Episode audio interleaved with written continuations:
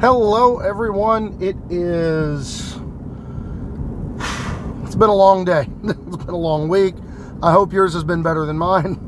Um, but it is time for this, the 120th trip down the homeward path. My name is Adam, and you are listening to me share my thoughts on how to improve at Magic the Gathering on a limited time and financial budget during the free time that I have driving home from work. So, most of my week has been spent playing standard and honestly not really gaining much insight into the format. But I do have some things I'd like to share. But we're going to get started like we normally do with our first segment every week, or every episode at least. Uh, Budget Spotlight. Budget Spotlight is brought to you by our sponsor at puremtgo.com if you are a Magic player in need of content, I don't care if you play paper or digital, you owe it to yourself to go check out puremtgo.com. They have something for everyone. And if you are an MTGO player, don't forget to check out their sponsor at MTGO Traders. They, well before I had anything to do with them directly, I did a lot of MTGO ordering through them by choice. They are my favorite vendor. They are the easiest ones to deal with.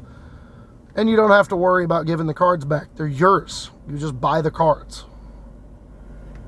So, with that in mind, let's dive in. Budget Spotlight is a segment where we highlight an uncommon, a rare, a mythic, and a card that is geared towards commander play that I feel like are worth more than their current price tag would suggest.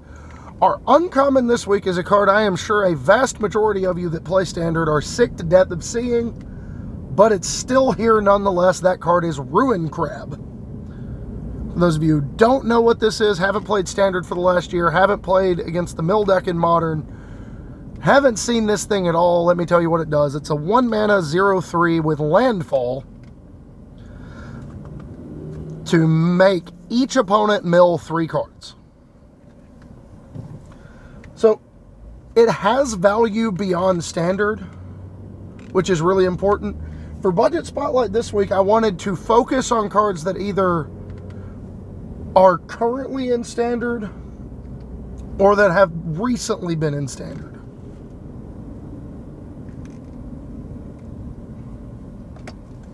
Oh, okay. Either cards that were are currently in Standard or have recently been in Standard.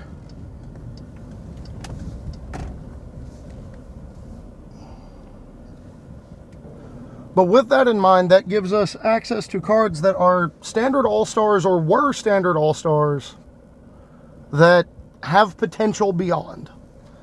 And Ruin Crab fits the bill because, I mean, Landfall is way better in formats that have more ways to put two lands into play at a time. In the case of, you know, Pioneer, you've got more ramp spells. You've got still Fabled Passage after rotation and you've got um, cards like I'm, I'm drawing a blank here.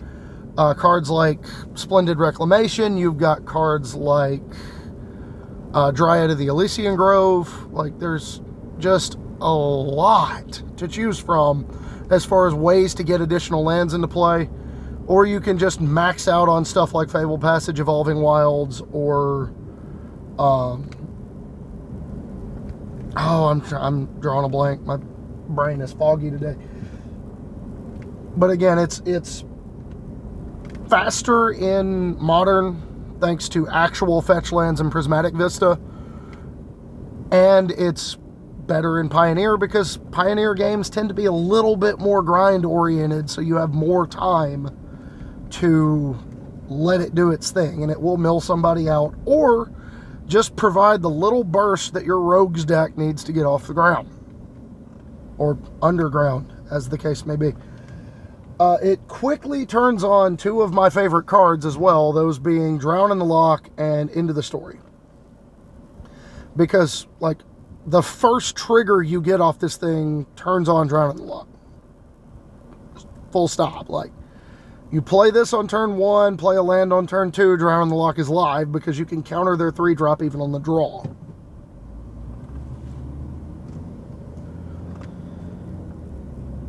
and then into the story, you know, two activations and them casting spells turns it into four mana draw four at instant speed, which is, I don't know if you know this, really, really good. Just really good. And I don't know about you, but I like really good, really good rate, like really good rate cards, really good efficient magic cards. And for very minimal setup cost, you get one of those. Ruined Crab is a really big part of that. It also links arms with its old buddy Hedron Crab when you look into modern, allowing you to, you know, reference a South Park episode and talk about crab people while simultaneously turbo milling your opponent out by getting them for five cards or more every time you drop a land or crack a fetch land. So, Ruin Crab for the low, low price of 75 cents $2 for the promo version with the uh, the alternate border and art. I mean, that's not a bad price for what is essentially a cornerstone card for an entire archetype across three formats. So moving on to our rare. Our rare is Prismari Command. For those of you who don't know what that is, and you are probably more numerous if you only play standard because it is not Surprisingly enough, it, despite being the best, in my opinion, of the command cycle from Strixhaven, none of them are very highly played. Prismari command is one a blue and a red, instant, choose two, and your modes are two damage to any target, target player draws two, then discards two, create a treasure token, or target player creates a treasure token or destroy target artifact. So, right there on the face, you have two Kolaghan's command modes on a card with other things to pair it with besides return a creature from my graveyard to my hand or my opponent discards a card. Instead of getting Shatter and Shock attached to Raise Dead or uh, like the worst discard spells, you get faithless looting or a ramp spell stapled to your shatter and shock. That's really good. Also worth noting, the other two lend themselves to a myriad of synergies, so I'm a fan. Whether it's the form of discarding cards for graveyard synergies or just to clean your hand up because you know you've got a lot of uh, bullets and one ofs and you're trying to use it like the fair decks did looting, or if you're just trying to use a treasure to turbo out a five drop a turn early. Or you want an artifact on the battlefield to destroy with indomitable creativity to make an Ulamog into your opponent's face.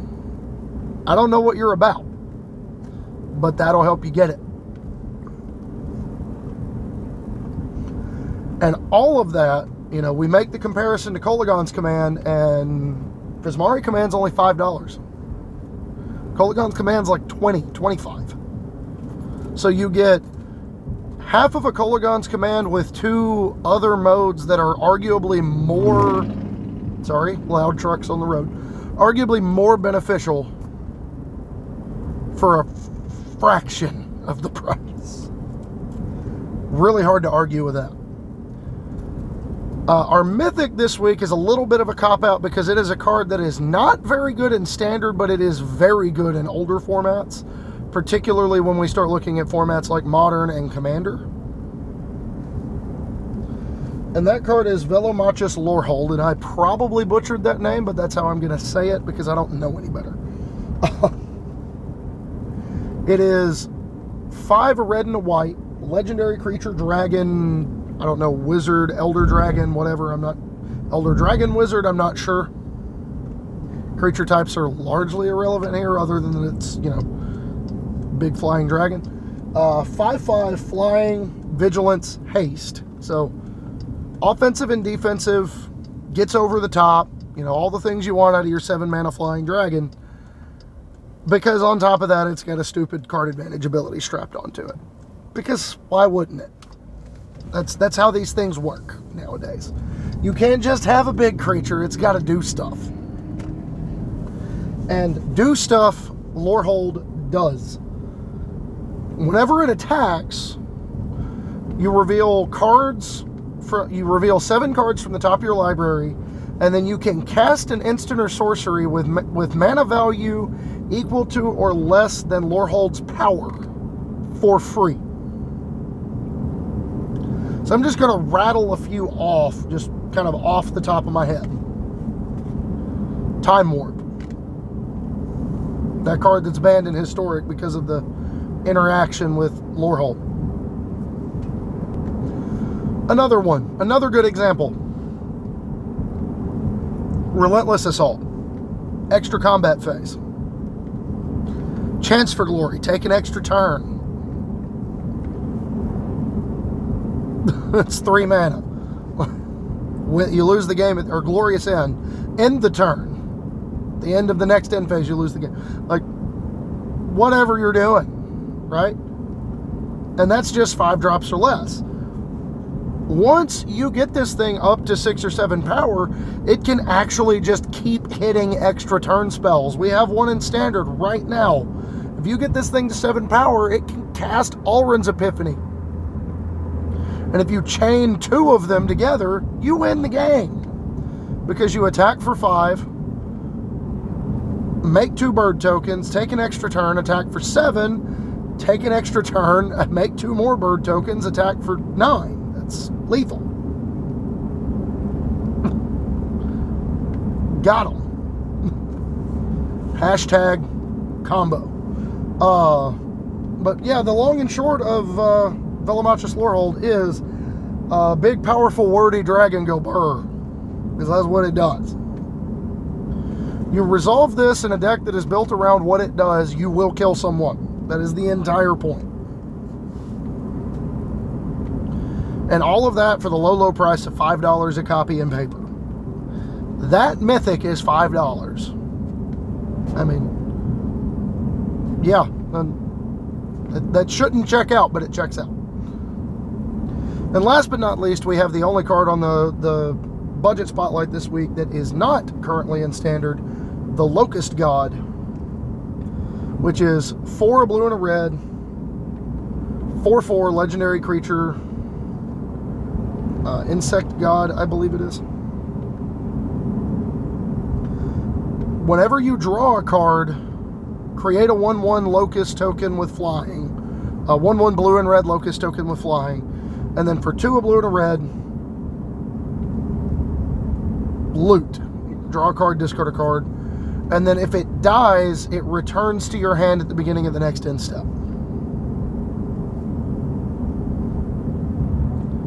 Notably, it has to die. It can't be discarded. It can't be exiled, obviously. It has to die. Can't go back to the command zone and then come back to your hand. It has to die as far as an entry point for Commander that is easy to start with, this is it, right? It is a very.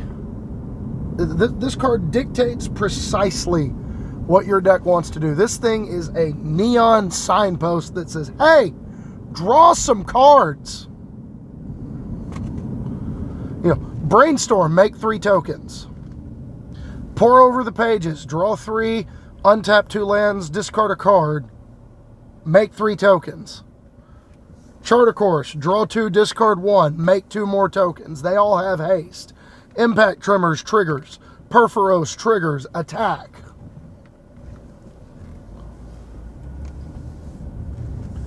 As a commander or as a part of the 99, it is unbelievably easy to do infinite things with the Locust God. Whether it involves setting up an infinite mana combo to trigger its ability to draw your deck, or just using an infinite loop to draw cards and just make enough 1 1 tokens to kill everybody.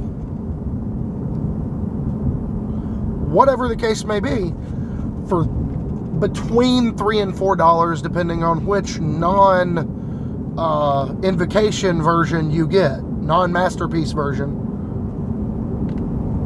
that's not a bad place to start three to four dollars to get your signpost, easy to build around commander that all, only wants you to draw cards. Purphoros, Impact Tremors, you you know, Warstorm Surge. You can play all of those. Pandemonium. Whatever. It'll put a bunch of damage on the table. So that's going to wrap up Budget Spotlight and take us into our second segment, Brew of the Week. Brew of the Week is brought to you by our other sponsor at Grey Viking Games. We have an affiliate through them. The link will be in the description down below if you're watching on YouTube or on the Constructive Criticism website. Uh, or will be posted shortly as a pinned post on uh, the Facebook group and Patreon. Brew of the Week is where I highlight a deck archetype that I feel like is either underplayed or undervalued.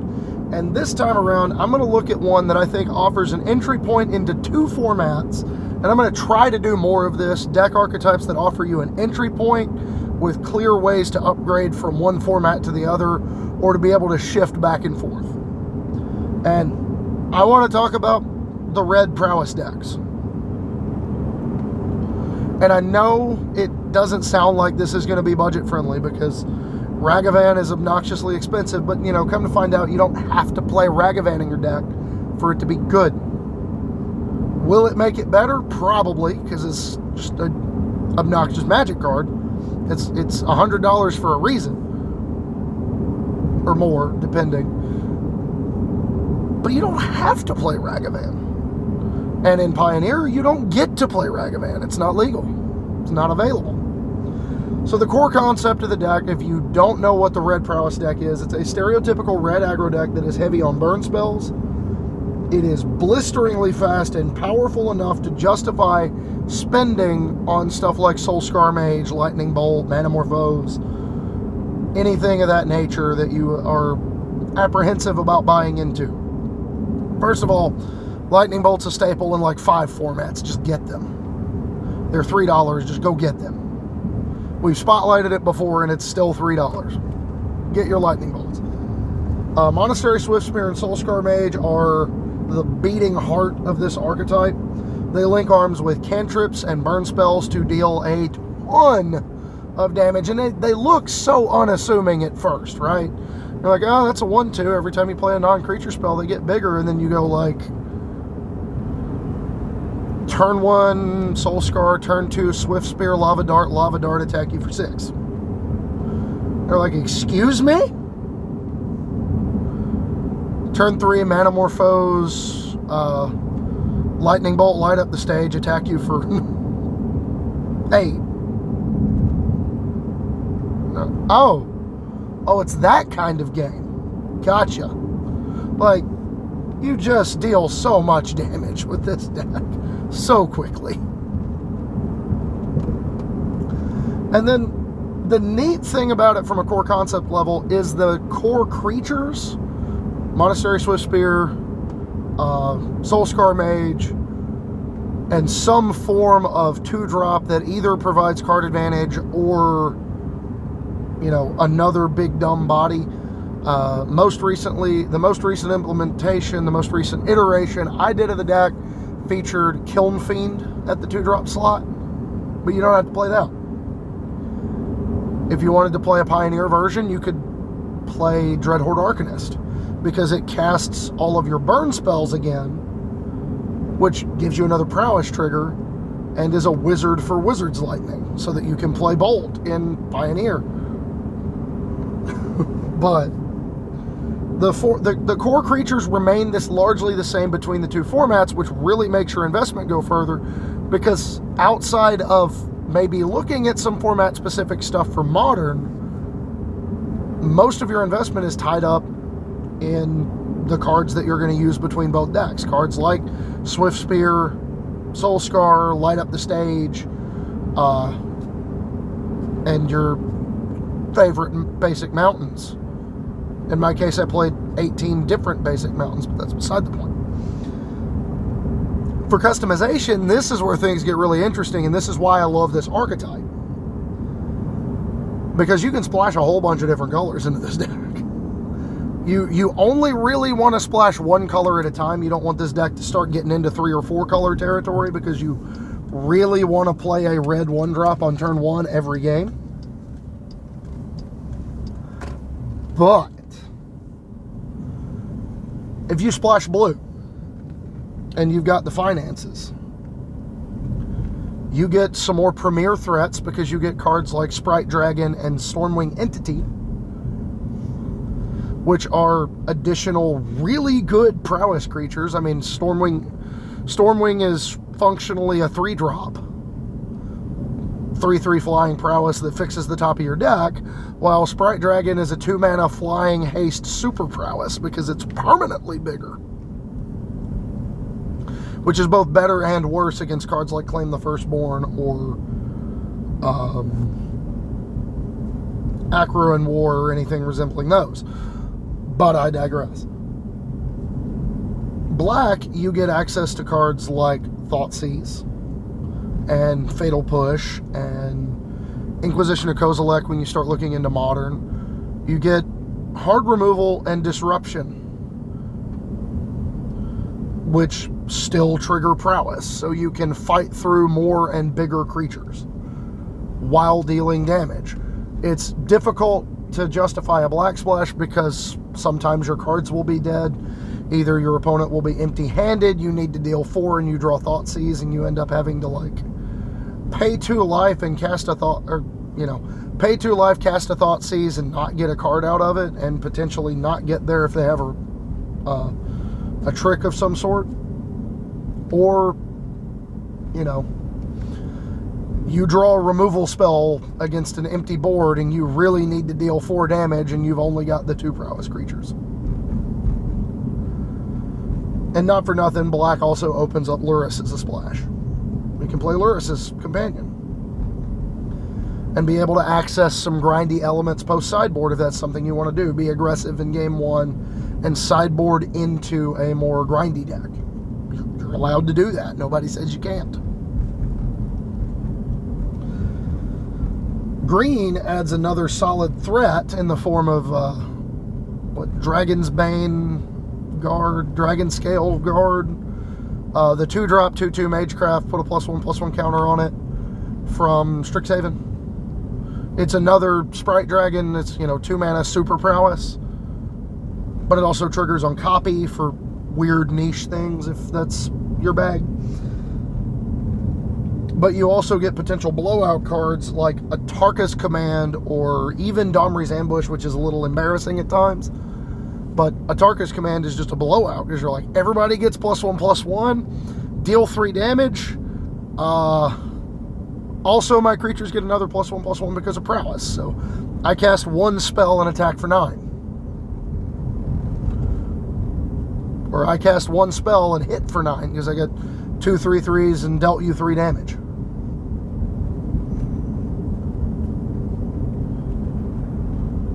And with, you know, Dreadhorde Arcanist, you can cast Atarka's command, pump the team, attack, cast, Ar- cast Atarka's command again. You just kill them from 15. It's like, oops, not sorry. And then the one that I'm looking into the most is the White Splash because you get a really powerful one drop in Clever Lumimancer. Because let's be honest, all your stuff dies to removal everything you play dies to removal spells. They all die to lightning bolt. They all, most of them die to like a shock or a two damage to all creatures. Clever Lumimancer represents sort of your Steppe Lynx. You play this card because you want to kill your opponent as quickly as possible. It's Steppe Lynx. it's a Akoum Hellhound, it's, you know, uh, Toolcraft Exemplar, it's, I guess it's not Toolcraft Exemplar, it's the other one, the Metalcraft one, they got plus one, plus one, plus two, plus two, and an artifact entered. I can't remember the name of it from Mirrodin, but you get the idea. It's it, Clever Lumimancer is a one drop that will just kill your opponent dead sometimes. You know, you one drop Clever Lumimancer, turn two, crash through Defiant Strike attack for four, five, attack for five with trample with cards on deck to do something again next turn. Like it can solo somebody. And then on turn three, you go like Swift Spear, Guiding Voice plus two two damage burn spell and Pioneer, and you're you know attacking for one, two, three, four, five, six, seven, eight, plus the damage from the burn spell. Like it's just a lot of damage coming very quickly and it represents a threat that your opponent has to deal with in order to not get run over, and that just frees up your other creatures to do their jobs. Modern also, as I, I made the notes again, Modern introduces Kiln Fiend into the equation if you want to go that route, wherein you can play cards like Temur Battle Rage or other double strike enablers in order to just absolutely annihilate your opponent out of nowhere or you can just trust that uh, Crash Through plus Manamorphose plus Burn spells will get you there. Because Crash Through gives Trample, and if you cast like Manamorphose, Crash Through, Lava Dart, Lava Dart, your Kiln Fiend kills them by itself.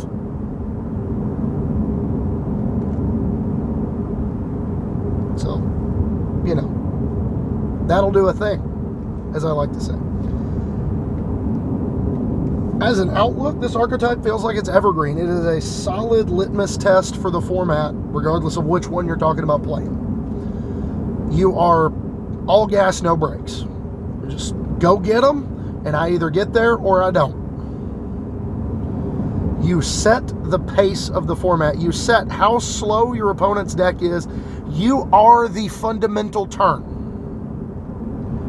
as an entry point for both formats, I feel like this deck is unparalleled. Because unlike Burn, which was the previous sort of generic entry point into modern Pioneer Legacy or Modern and Legacy back in the day, this deck can win games that Burn can't because it's built around attacking with creatures.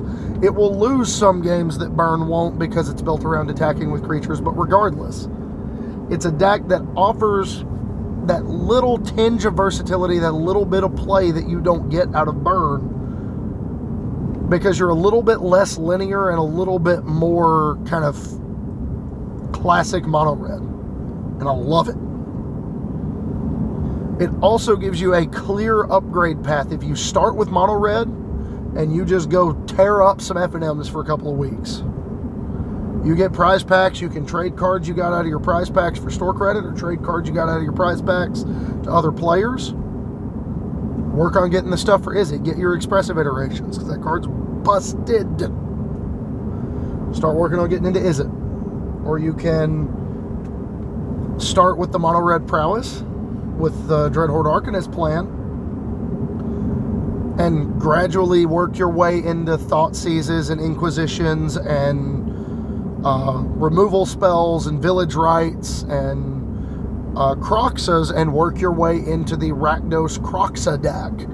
Starting with the prowess decking, you can actually sideboard back and forth between both configurations if you build the deck right, which I think is really cool. So as an entry point for a format, I think this this deck is just fantastic. I love it. So now that that's all out of the way and we've burned 28 minutes of your time, let's go into our main topic this week, which is brought to you by our patrons. If you are a fan of what we do, head over to patreon.com slash homewardpathmtg become a patron, take advantage of your rewards. At $1 a month, you get access to the Patron Pathfinders Discord, where we admittedly have not been having the amount of discussion I like to have, but I'm looking to fix that. At $3 a month, your deck moves to the front of the line if you submit it for Brew of the Week. And at $5 a month, I'm going to make you your very own episode. We are going to write an episode about what you want. So, if you like what we're doing enough to keep help me keep doing it, head over there, become a patron, and take advantage of your rewards. Our main topic this week, I titled it The Digital Age. And I did that because, first note tagline here magic is changing. That's not a, you know, paper boomer shaking his fist at the sky saying, get off my lawn but it's changing. And that's not something I'm saying for better or worse. That's, you know, I'm not forming an opinion here. This is, I'm stating a fact. Magic is changing. The COVID 19 pandemic forced a strong paradigm shift among a large portion of the player populace. Those of us who took the precautions to protect ourselves and, other, and the protect ourselves and our families at the expense of what would normally be our social lives we were forced essentially to relearn how to experience magic because most of us did it primarily in paper. We played we played digital magic to figure out what we wanted to play at paper events. That's why I started playing Arena. That was initially why I started playing Magic Online back in the day. You know, and now we don't have paper events yet. Or if we do, they are relatively small. We don't have the big signpost, you know, this is what you're building towards paper events. We just don't.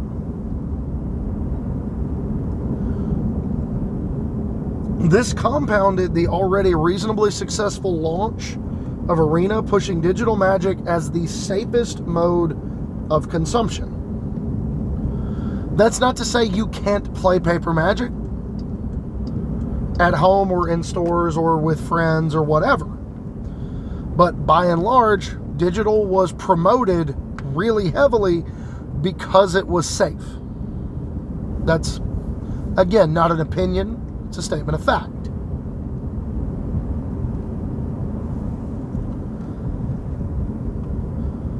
This has led to multiple esports organizations, one of which I need to apologize for sort of co signing a few weeks ago.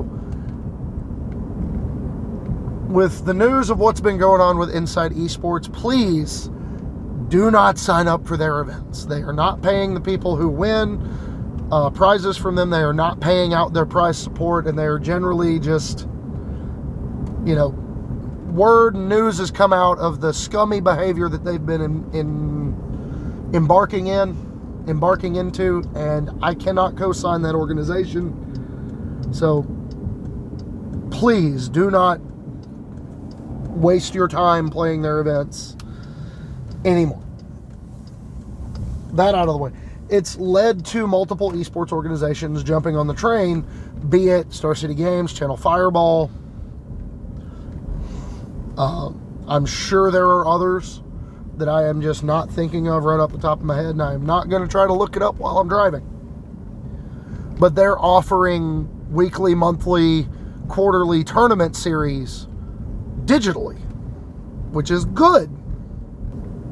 But what does that mean? Right? That's the question everybody always asks. What does that mean for Magic? Why is this important?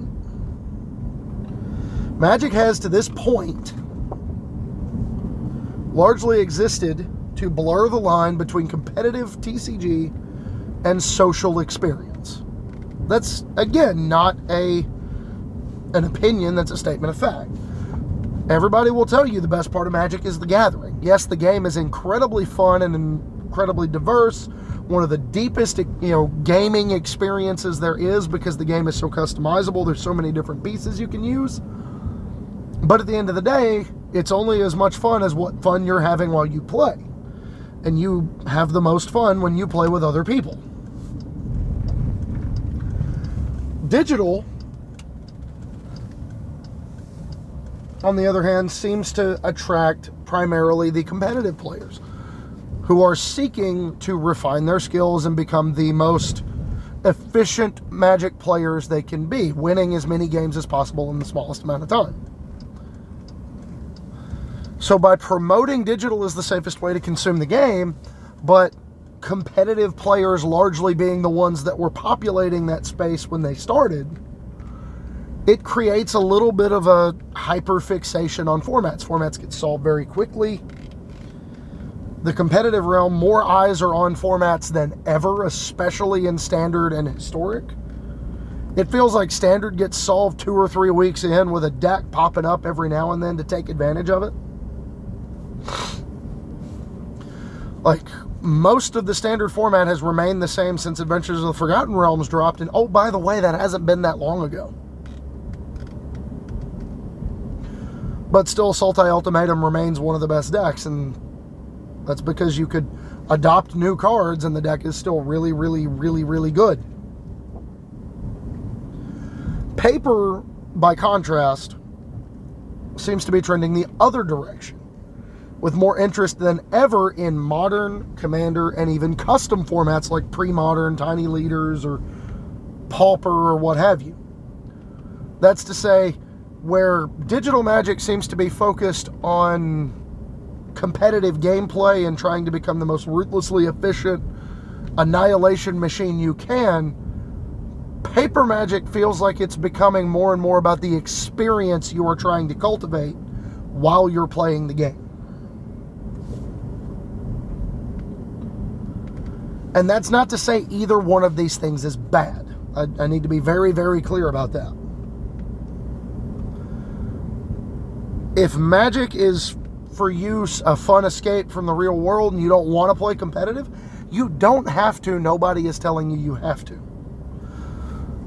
Find a group of people who feel the way that you do. Play brawl games with them. Jump on Magic Online and play weekly commander games with them if you can't get out and do it in paper or don't want to get out and do it in paper because you don't feel safe. That is completely acceptable. Spell Table is another example of something that has popped up during everything that has really sort of helped keep paper magic alive, if I'm being honest. It's not something I've gotten to take advantage of because I'm not in a position where I feel comfortable streaming over a webcam with my children. uh, I don't want my children's faces out on the internet. There are a lot of loud cars on the road today. Just a lot of loud cars on the road today.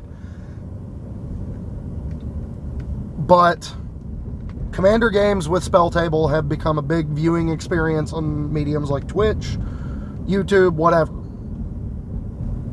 But at the end of the day, whether you want to become the most ruthless, efficient, magical murdering machine you can and rack up all of the W's ever recorded, or you just want to sit down and kill two hours and have a really good time on Spell Table, or with friends that you know and trust are safe,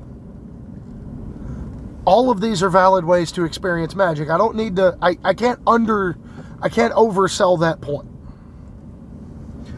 So how does this affect your average magic player, the people who were kind of in and out on both sides? Someone like myself. What this means from a finance perspective is formats that don't see a ton of paper play are experiencing a price floor. Prices are going through the floor. I would argue. Standard Pioneer prices are plummeting. The push towards digital in these formats has a number of people just shedding entire collections and decks that they built because they never they never get to use them. There's no point in keeping them, so why should I? Coupled with less interest in these at the local level, it's great if your area does play them. If you've got a local game store that still plays standard, if you've got a local game store that still plays Pioneer, especially because of the historic Renaissance and then Modern Horizons injecting new life into that format, Pioneer kind of falls by the wayside a lot. And that is really good news if your local game store plays Pioneer because your prices go down. Prices going down is good for everybody, I would argue, because lower prices means more players that can afford to play Magic, and more players playing Magic means more people I get to play Magic against, and I like that. It also means the formats that are in high demand from a paper perspective are going through the roof. Modern, in particular, Modern Horizons 2 and other recent releases like the Strixhaven Mystical Archive Strixhaven itself, Adventures in the Forgotten Realms. They have massively revitalized the format, changing sort of what everything was about between ignoble hierarch drawing people to Jund, actual affinity cards being played in modern again, Uh, it it just it creates a huge boon in the price of staples. Things like enemy and allied fetch lands, which are the same price point right now. Between the Modern Horizons reprint of the enemy fetches and the fact that we haven't gotten a reprint of the allied fetches since Khans of Tarkir, they're both sitting around 40 bucks right now. All of them. All 10 fetch lands are sitting around $40, meaning your entry point into a modern format if you want to get play sets of all of your fetches to just never have to worry about lands is like $4,000. And then you've got to get shock lands and your other specialties. I don't know about you, but that's not something I'm really super interested in. That's why I like the mono red decks.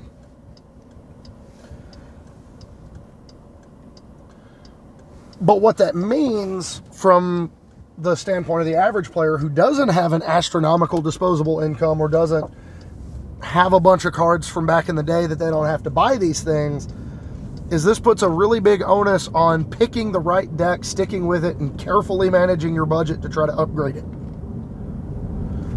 Modern has always been a format that rewarded mastery more than deck mobility, in part because of the pricing, but also in part because of the nature of the format. It's so big, it's so expansive that it is impossible to game plan for everything.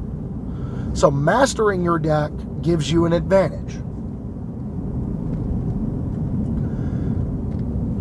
Now, last but not least, the last thing this does to affect average players, what this means for the average player, Commander is firmly the most popular paper format.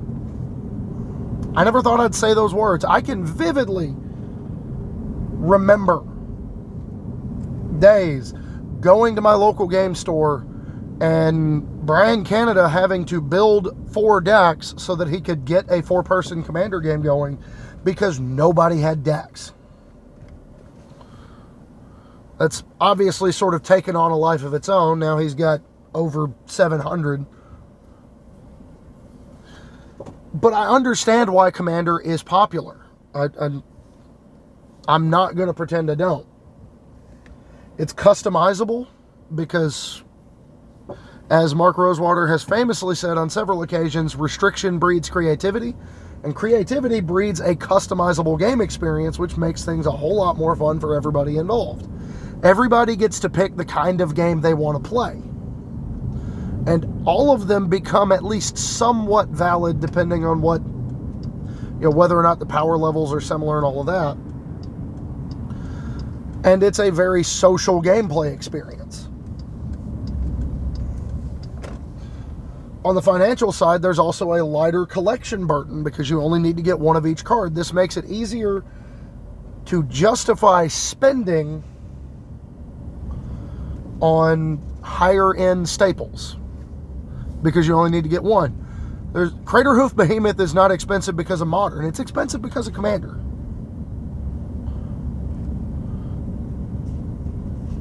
Sol Ring, despite being reprinted into the ground is still $3 because you can play it in every deck.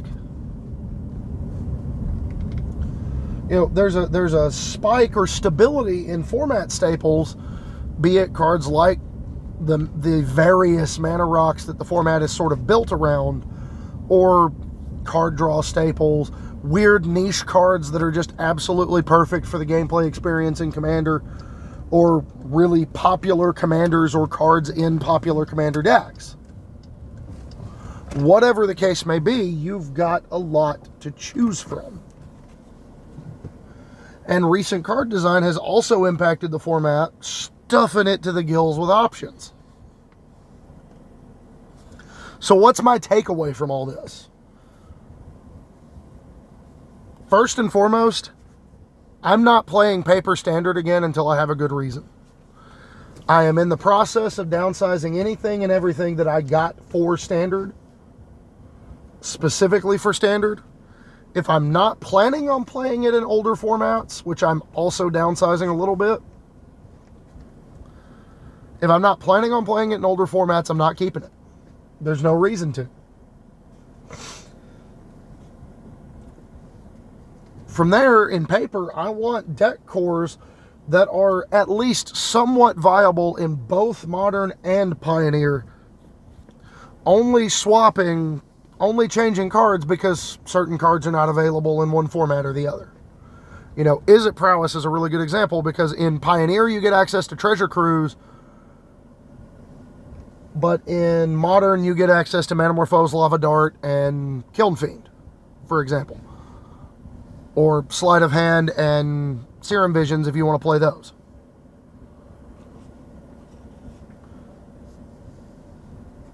So when it comes to like what I want to do with Magic right now, a lot of my focus, most of my time spent playing Magic is going to be spent doing it digitally because my nearest local game store is about 30 miles away. I still have not gotten clear signals on sort of what the safety precautions are, are that are being done there. So I don't feel super comfortable going on a regular basis yet. I really want to go and check it out. And from the standpoint of paper, I mean, it's a relatively new local game store, so we can kind of mold the crowd. And the best investment is going to be formats like Modern, Pioneer, and Pauper, where you can just play the same cards forever. So that's what I would ideally like to be able to see players go into. Because, you know, like for Pauper, it's a really small barrier to entry. And then you get to play your deck forever, unless it gets banned. Because you built Chatterstorm, because you're a bad person. um, and then on the commander side of things, it's fun. I like playing commander. I love playing it. It's a good experience. It's a good time. We did it during the modern benefit tournament. But I'm not going hard into commander. I'm not I'm not falling all the way into the rabbit hole where I'm trying to build 30, 40 decks. I'm just going to play one or two that I like and change it up every now and then when one gets stale or I just, you know, I don't enjoy playing one when I do play it. So that's going to wrap up this week's episode, everybody. I hope you enjoyed it. If you've got questions, you've got comments, you've got concerns, leave them down below in the comment section. And while you're down there, don't forget to like and subscribe if you're doing this on YouTube. Uh, we will be back. I'm not sure when. My schedule's been kind of erratic of late, and for that, I really would like to apologize. Uh, we, it's just been really hectic. Tennessee's in a weird place when it comes to COVID. That's left me in a weird place mentally, and it's been really hard to get like engaged into anything other than worry. So, with that in mind, let's take the worries away if I can get this pulled up and go into one of my favorite segments every week or every episode hashtag MTG dad jokes. Load. Come on. Recents. Oh, we don't have it. Never mind. We don't have any this week. I am disappointed. I thought we had some. I remembered seeing some. Oh well. So, no jokes this week. Sorry. Somebody put a Pontiff of Blight on them. Uh, it was a waste. The mind has been stripped of dad jokes. So, with that in mind, again, you've got questions, you've got comments, you've got concerns, send them to me on Twitter at Homeward Path MTG. Uh, join the Facebook group Homeward Pathfinders. You will find myself and several others in there uh, posting and commenting. If again, if you are a patron, you can head over to the Patron Pathfinders Discord. You will get a link when you become a patron. Again, questions, comments, concerns, suggestions. I'm here. Or if you just need somebody to talk to, you know because things are going crazy right now. Everybody's going through something. You never know what someone else is dealing with. The world is in not a great place right now. So, with that in mind, when you're interacting with others, please remember always try to be nice, never fail to be kind. So, laugh hard, build good decks, be kind. We'll catch you next time.